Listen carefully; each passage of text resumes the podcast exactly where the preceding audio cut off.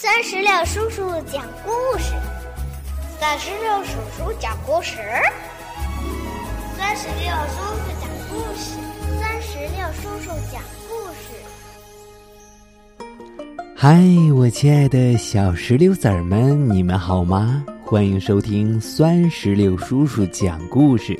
今天啊，酸石榴叔叔要给宝贝们带来的绘本故事，名字叫做《小薇向前冲》。这个绘本故事是由贵州人民出版社出版，由英国的尼古拉斯·艾伦文图，中国的李小强翻译。接下来，一起收听《小薇向前冲》。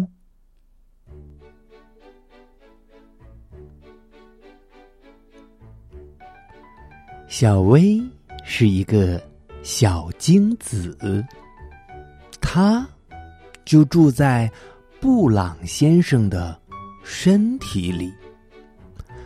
还有三亿个小精子和小薇住在一起，这真是一个大家庭啊！在学校里。小薇的数学成绩实在是不好，不过他可是个游泳的高手。小布是小薇的好朋友，他也是个游泳的高手。其他的三亿个小精子也是一样。嗯，小布也很刻苦。游泳大赛的日子一天天的近了，小薇每天都在努力的练习。冠军的奖品只有一个，那就是一个美丽的卵子。这个卵子将在布朗太太的身体里等待着冠军。上课的时候，老师问小薇：“如果有三亿个小精子一起参加比赛，你需要打败多少个对手才能获得冠军，赢得卵子呢？”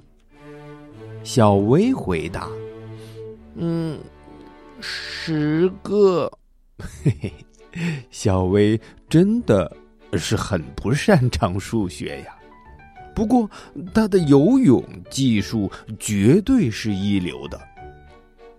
游泳大赛的日子终于到了，老师发给每一个小精子一副蛙镜，还有一个号码牌，还有两张地图。嗯，一张是布朗先生的身体地图。一张是布朗太太的身体地图。晚上啊，布朗先生和布朗太太亲密的在一起。老师大喊：“嗯，开始！”于是小薇和其他三亿个小精子就飞快的冲过了起跑线。冲啊！小薇奋力向前冲，小布紧紧的跟在后面。眼看着小布快要赶上来了，小薇拼命向前游。他隐约感觉到，只要胜利，今后就会拥有一个美好的人生。小薇。不知道自己离终点还有多远，他的数学呃实在是不好。不过，他还真是个游泳的高手呢！冲啊冲啊冲刺！耶，第一名！哇，小薇获得了第一名。她得到了卵子，卵子的样子很可爱，身体如。